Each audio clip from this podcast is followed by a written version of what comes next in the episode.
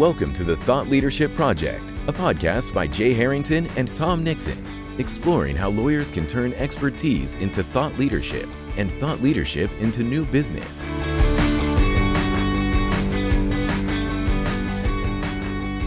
Welcome back to another episode of the Thought Leadership Project po- podcast. Hi, Tom. How are you? Good, Jay. It's good to be back. Good. Um, I don't know if you had been counting or not, but uh, this will be episode number 30. So congratulations to you on, uh, and I guess to us on on getting there. We've Yeah. avoided the avoided the pod fading, as they say. So far, so good. Yeah, and there was some question on our last episode as to whether I'd be back. Remember, because it was a second audition for me. You did the prior week solo and to rave reviews, and you know all the fan mail was coming in. And Yeah. why do you, why do you need this bum Nixon? So it's good to at least be asked back this one time. Yeah, well, I mean, I did a close, you know, deep dive on the last episode, and I, I you know, I give you a solid A minus on that, Tom. I'll take it. I will take it. yeah, that's not too bad. Um, so we're kind of going back in time in, in terms of your career a little bit today. We're we're talking with a uh, a guest who is a expert in public relations as well as thought leadership. We're pleased to welcome to the show today Helen Croydon, who's a journalist turned publicist. And after a 15 year career working across all areas of the media, from broadcast news to newspapers and writing three books, Helen switched her uh, focus to helping others get into the media. She now runs Thought Leadership PR, in which she helps C level executives, business leaders, and authors raise their profile to become authorities in their industry. Uh, Helen, welcome to the show.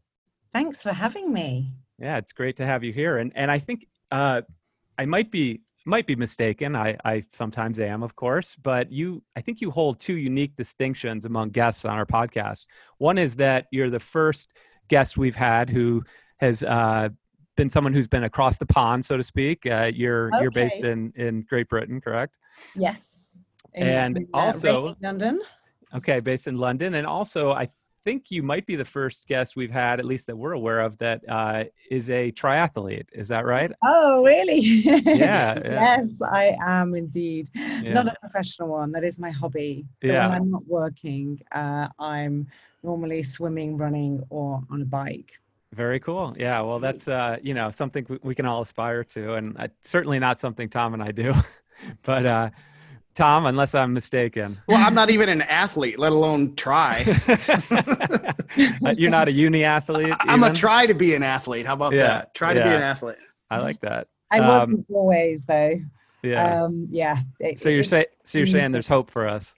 Yeah, yeah, which is something that I wrote about actually when I was a journalist before I turned to PR. I wrote a lot about how you can turn your life around and the wholesome effects of, of fitness. But that's another podcast. Yeah, that's another podcast. Perhaps we'll get a second episode to talk about that because I think uh, wellness, certainly in the legal industry, is something that's uh, at at the top of everyone's mind. So yeah, that could be an episode too. Um, but today it's a uh, topic we're going to cover, which we haven't talked a lot about, uh, which I'll call, and not in any pejorative sense of the word, but traditional PR, which of course involves pitching reporters, editors, and media publications with an idea uh, to have them cover or quote a, lawyer or law firm. Um, we are often, you know, always, almost always talking about thought leadership marketing, which involves getting your thoughts and ideas in, a- in a more unfiltered sense into a publication under your own byline.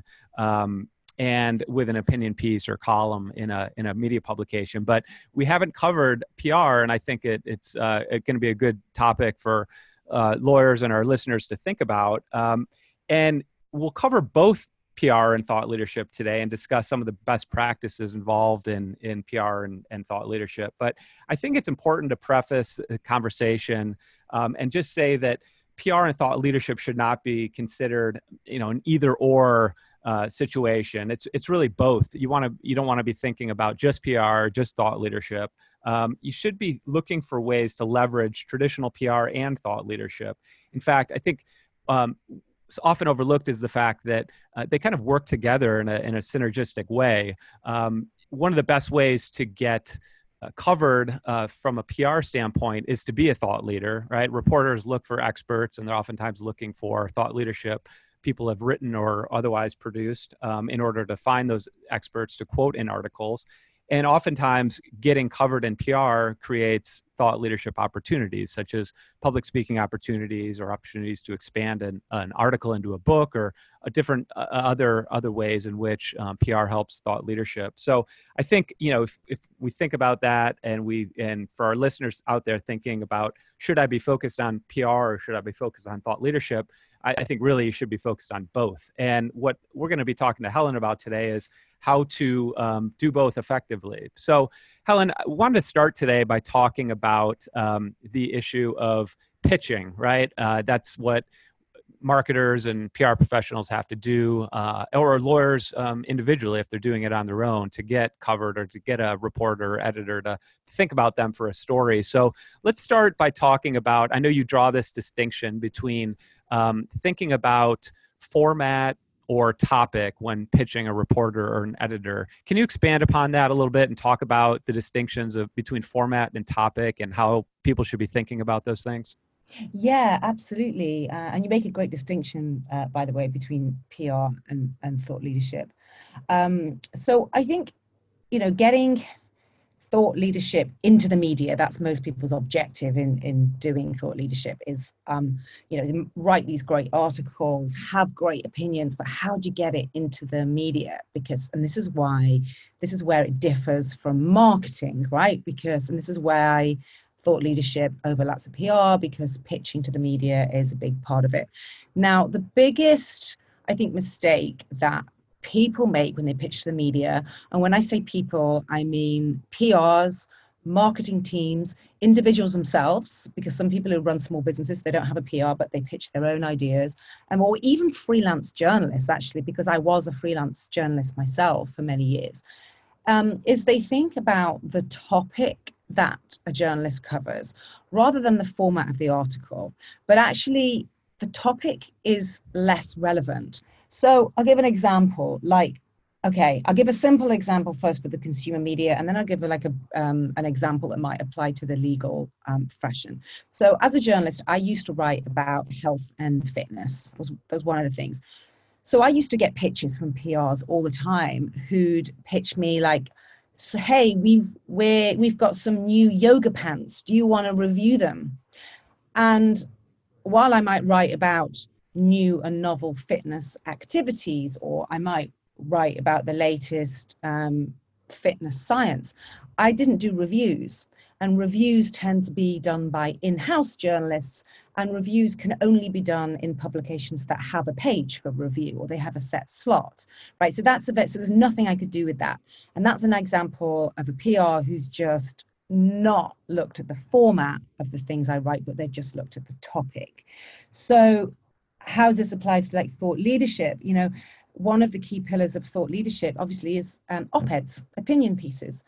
And that's that's the bread and butter of thought leadership. So why would you pitch to say if you want to write a thought leadership piece about the new, you know, the ways that AI could impact your business decisions, for example, they'll you you could Google journalists who cover AI, and you'll probably come up with hundreds of them. But who are the ones who commission opinion pieces, or what are the publications that actually have a platform for contributor authored pieces? You know, it's surprising how many people think that the media is just this splurge, random splurge of different content. But what you'll find is that most publications and broadcast programs have a formula. So my advice is to study a publication. Um, and think not what topics they cover, but how do they cover them? Is it an interview? Is it an op ed? Is it a review? Is it a news story with a clear top line? And I think people get a lot further in their pitching if they just think about that one thing. Yeah, I think that's a great point. And and we oftentimes advise our clients when it comes to, you know, they might be thinking about pitching an idea for an article to a publication. Always start with, to the extent they're accessible, the the guest contributed content guidelines that a publication offers. A lot of times, lawyers would otherwise think, well, I'm just going to write an article and pitch that article, but it might not be the right uh, word length. They might, uh, they, the publication might want citations to cases or, or, or not, and and in any event, they might be wasting a lot of time and creating something for a publication that doesn't fit their guidelines at all. So I think you're uh, you're spot on in terms of thinking about format as an important element of pitching. Um, so Tom, I'll throw it over to you here. Yeah, and the other common mistake, I'd, I'd love to hear Helen's thoughts on this, is you know, like you said, not understanding the format of the media or publication that you're pitching, but also not understanding who it is that you should be reaching out to. And yeah. this has only gotten worse. You know, Jay kind of referenced the fact that I cut my teeth in PR. So I've been pitching since the early 90s. And this has only gotten worse as newsrooms have shrank. And, um, you know, a lot of these media publications are working with skeleton crews, at least compared to what they used to look like. So, you know, a newsroom that might have 30 reporters in the past now has six. So, how I'd love to know what advice you would give to young PRs or to people who are going to endeavor to do this on the, uh, by themselves to consider when pitching blindly in and i'll just tee up one scenario when you're pitching blindly into a newsroom and you assume for example that well as, as, soon as i get it as long as i get it into the newsroom they'll circulate it around and find the right home for it which yeah. is not the job of the editor so give us some advice for for people who are considering going to market with a pitch yeah i think it can seem on the outside like it's just this minefield of all these different people doing different things, but actually, just a little common sense can answer a lot of questions. So, broadly speaking, most newsrooms will have commissioners and writers. So, the commissioners are in control of, you know, what articles they're going to commission. And the writers are going to write them. So, if you are pitching an op ed for your client or for yourself, then obviously you're not going to pitch it to a writer because the writer doesn't have the power of what goes in an op-ed. That's going to be the editor right? Because that they have like the bird's eye view. But if you're pitching a quote you know say if it's in reaction to um, a story that's happened and you're you know your client or you individually have a specific take on something then you're not going to pitch the editor because an editor can't commission a quote in isolation. What are they going to do with it? Put it in a put it in a box on the website? That a quote has got to go is got to be part of an article. So then you need to find the writers and then you need to find okay who are the writers who write about this topic? And also those writers need to write features or news stories. They're not going to be the writers that do the interviews or do the reviews. So it really is a case of using common sense and familiarizing yourself with the media. I mean, obviously, these days there's so many as you said, small publications that are run by maybe three, four uh, members of staff. And actually, then there's a crossover between the editors and the writers. And sometimes the editors are doing the writers, uh, you know, doing the writing, or sometimes it's even a one man band. But you can probably get a sense of that if you look at the website. And if it looks like a small operation where they only have like five articles that go up a week, then it probably is run by a one man band, in which case you could suggest uh, an op-ed or you could suggest a feature um, so yeah use common sense and then the other thing i'd say is um, this also applies in broadcasting okay? So if you think in written media there's broadly speaking commissioners writers. In the broadcast media broadly speaking there's news desk or news producers and there's plan the planning desk and the planning producers. And generally the planning team are going to be looking after stories that can be planned like day ahead. So if you are a lawyer and you have a, you've you've got a, some new research or a white paper or something that you want to get into the media and it comes out on a on a certain date and you know what that date is so the story is going to be the release of your research. That's planned ahead so you should contact the planning team a few days ahead because they're going to be looking for stories that they can plan. If however you're a lawyer and you want to comment on a story that's broken in today's news like you know um, some I don't know, some uh, the coronavirus has uh, broken out in your community and they want to give a comment on the impact of this will have on legal claims or something, right? Then that's reactive. You don't contact the planning desk for that because the planning desk are looking after the next day stories. You contact the news desk because they're like reacting to these stories. So it's just things like that that people pitching to the media kind of need need to know. And they need to do their homework, don't they? I, I remember I used yeah. to advise my teams that you're going to do the research eventually. So you can either do the research before you send the first pitch and make sure it gets to the right person, or you're going to come back to me and say, I didn't get any responses from my pitches. And I'm going to tell you, well, go find out who the right person is to pitch, right? So it's one of the easiest avoidance behaviors is to say, well, I don't want to do all the legwork up front, but it's one of the most common mistakes that prevents you from getting your thought leadership into the media. Yeah. And the context as well, you know, on a similar note to that, find out who the people is and also give it some context. So I receive, I'm not a journalist anymore so, because now I run my own PR agency, but I still get pitches from PRs because I'm probably listed somewhere on a, on a database as being a journalist. And I got, I get them sometimes and they just go straight in to the pitch without context. It, they don't even say, hey, I look after this client um, do you want would you be interested in a story on this? Like one for instance i got the other day it was it just started by saying like a statement to say dividends across asia and pacific are soaring to record levels right? And then it has some bullet points about this story about dividend rates in asia pacific. And then it just something at the end it says oh, and we have a comment from Mike, somebody, obviously I'm not going to reveal their name, and then it gives the quote, right? But it doesn't say, okay, where this research come from? Is is is this a story that's in the news and therefore they're pitching a reactive comment? Or is this research that they've done themselves and therefore that research is the story? And also who is this mike somebody? What what's his title? Why is he qualified to talk on that? You know whereas a better way for them to do it would be um, hey, I see that you've covered um, Asia Pacific before. Would you be interested in some new research that we've done on dividend rates in Asia Pacific? I've got some really interesting points here. Uh, one of my clients is an expert on this, this, and this. Um, would you be interested in having a quote from him? If so, I can send you some top lines.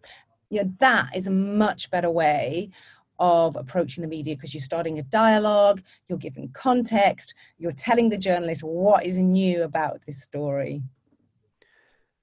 Helen, one of the core pieces of advice we give our clients as it relates to business development and positioning themselves for success for, through marketing is that they need to narrow their focus, right? Many lawyers will um, suggest to prospective clients that they have expertise in say 15 or 20 different practice groups. And and you commonly see that on on many attorney bio pages on websites. Um, and and i think part of that is due to the mistaken belief that if you provide more options to the marketplace then you'll have more opportunities yourself coming back your way um, and and that's just not the case. Uh, it's more is not always better. So does that principle also apply in in PR um, when pitching journalists? Is it is it better to kind of pull out the fire hose and and give them you know 15 ideas for stories, or is it better to narrow in on kind of one or or a, a few core ideas? Definitely the latter. Narrow down on a few ideas, and there's two reasons for this. One is because experts are two a penny. You know, there are so many experts that can talk broad brush topics. Um, so, what journalists want is someone who has a very unique take on something. They have particular expertise. It raises the integrity of their publication if they're using experts which have a particular background on a subject and and they can really qualify why they are using this expert. You know, I think gone are the days when you had these. Um, very frequent commentators, talking heads that just pop up on every channel because they were like good at talking to the media and they're very charis- charismatic. You know, th- those days are gone and the media really does want to add value. So that's the first reason.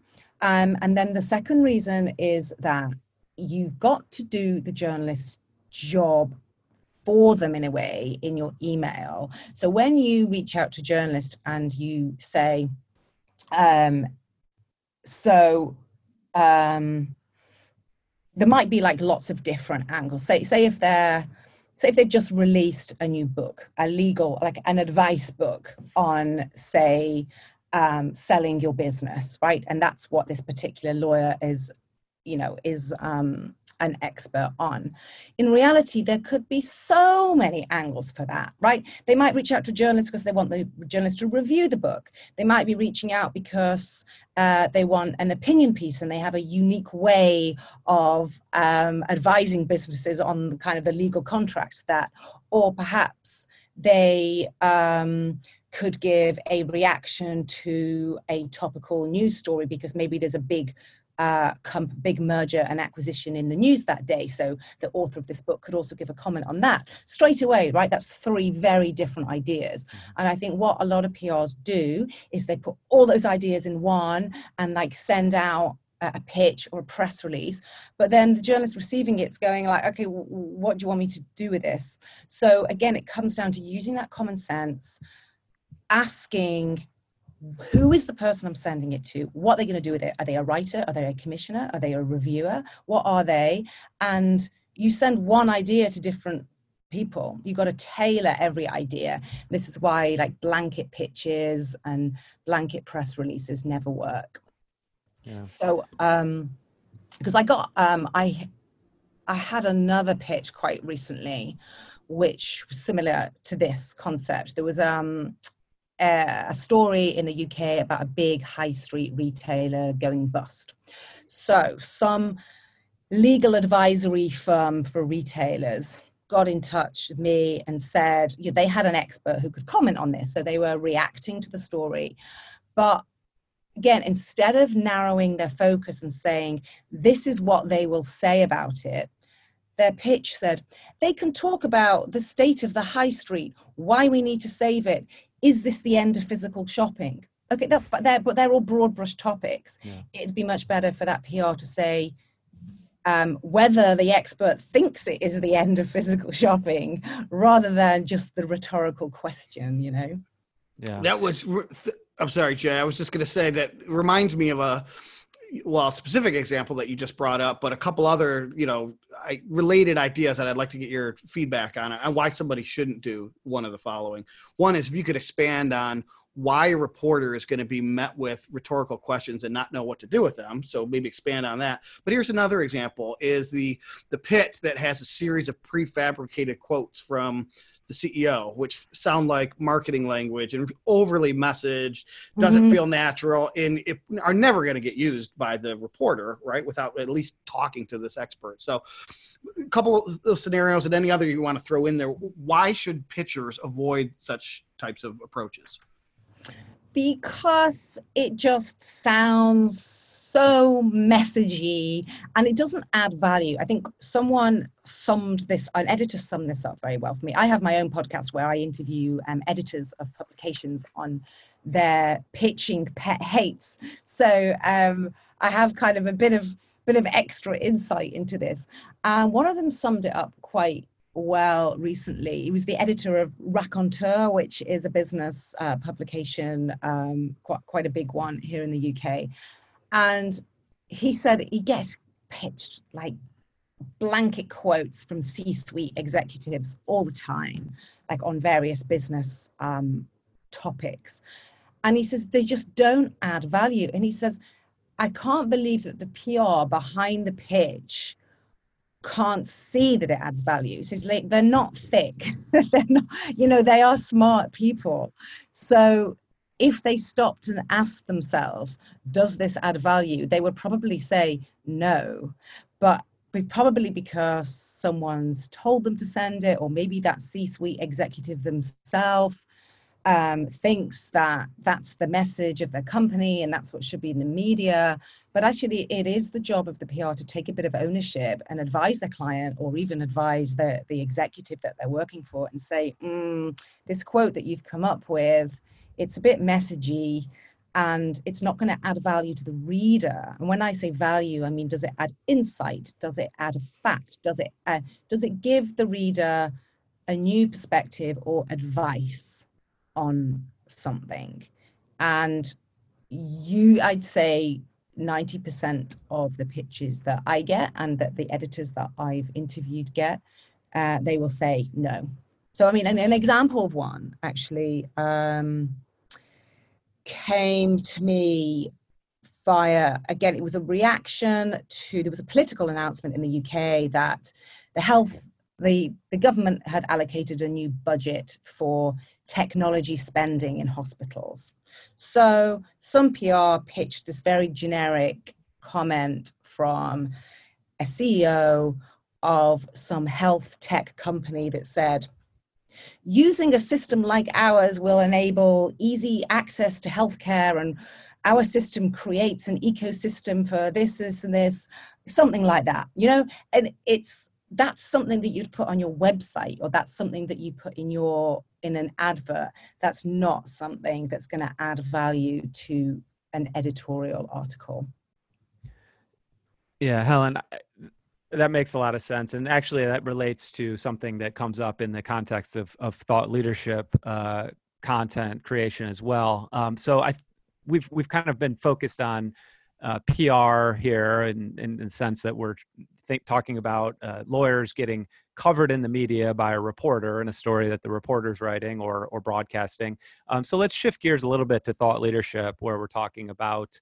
Uh, you know, a lawyer or other professional creating content under their own byline that gets published in a media publication, for example. Um, so, so I, maybe you can speak to a few of the um, mistakes that you see and, and maybe best practice you know on, on, the flip side best practices that that um, people should be focused on and i think oftentimes we see uh, lawyers being too overtly promotional or um, you know just focus more on on themselves and not focus enough on the reader for example and providing value. So can, can you talk a little bit about that and and maybe you know a couple of other um, examples of mistakes that uh, people make when creating thought leadership content yeah yeah um, again i um, have you know an insight from both perspectives on this you know having been um, a writer myself, having to, you know, being an author, being a journalist, trying to pitch my own thought leadership articles,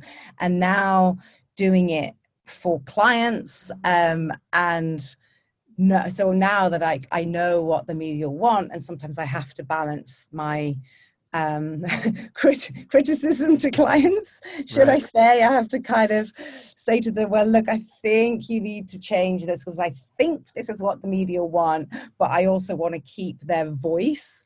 Um, so, in a way, I act a bit like an editor for a lot of my clients, and sometimes it is a real fine line between.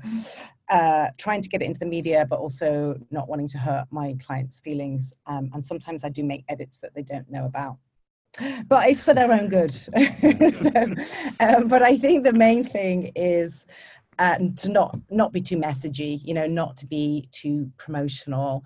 Um, and rather than giving you another example of what not to do, I think it's better to say what to do. And I think the best, if you're always thinking about what advice am I giving here, what value. So instead of putting your messages of your company first. You know that's that save that for your newsletter save that for your website copy or your blog.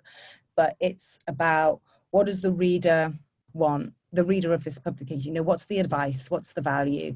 And you have that's what thought leadership is. You can't be a thought leader if you're not prepared to give that advice. I think you genuinely have to um, be willing to give advice for free and be willing that actually yeah your competitors might read it and get ideas. Um, be and but that's the risk you take with thought leadership. And the, the truth is no one's going to take your ideas and, and do it as well as you because if you're the one that came up with the idea you're the one implementing it. Um, people just get great ideas and half the time they don't put them into practice so it's probably safe to share your secrets um, so that's the main thing don't don't be stingy with your advice and your thoughts right without it you aren't ever going to position yourself as a thought leader, right? Thought leaders don't keep hmm. secrets. They they get out into the marketplace of ideas and they take command of the conversation. And there's only one way to do that, and that's not by hiding behind your best ideas. Yeah. Um, so anything before we let you go, anything else you want to wrap up with, advice? Um, tell us again the name of your podcast so our listeners can go check that out. And then any final thoughts you want to give, or Jay, maybe there's something that you feel like we left out. Um, what other little advice uh, can I finish with? I think the other the other common thing I spot with writing thought leadership is that a lot of non-media trained writers tend to dwell on the introduction for a very long time. So they will waste a good couple of paragraphs explaining why you need to read this article. So if there's an article on uh, what we're talking about now, how to pitch the media. That waste two paragraphs saying you need to learn to pitch to the media because of this. But the chances are that if people are landing on that article in the first place, they've already decided that they need to be this article. So you don't need to waste. that's my other like main point, I think.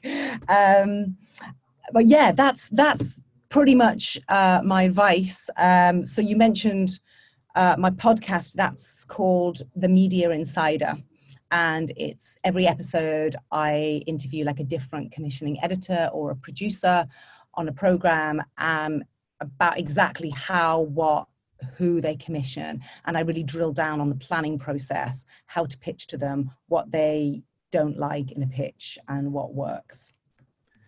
And Helen, share if you could share your website with the audience. Oh yeah, so my PR agency is called thoughtleadershippr.com. Fantastic. All right. Well, thank you very much for uh, the great advice uh, and insight that you added to our show today. So we really appreciate you appearing as a guest. It's and yeah, of course. And uh, until next time, that wraps another episode of the Thought Leadership Project. Thanks everyone for listening, and we'll see you next week.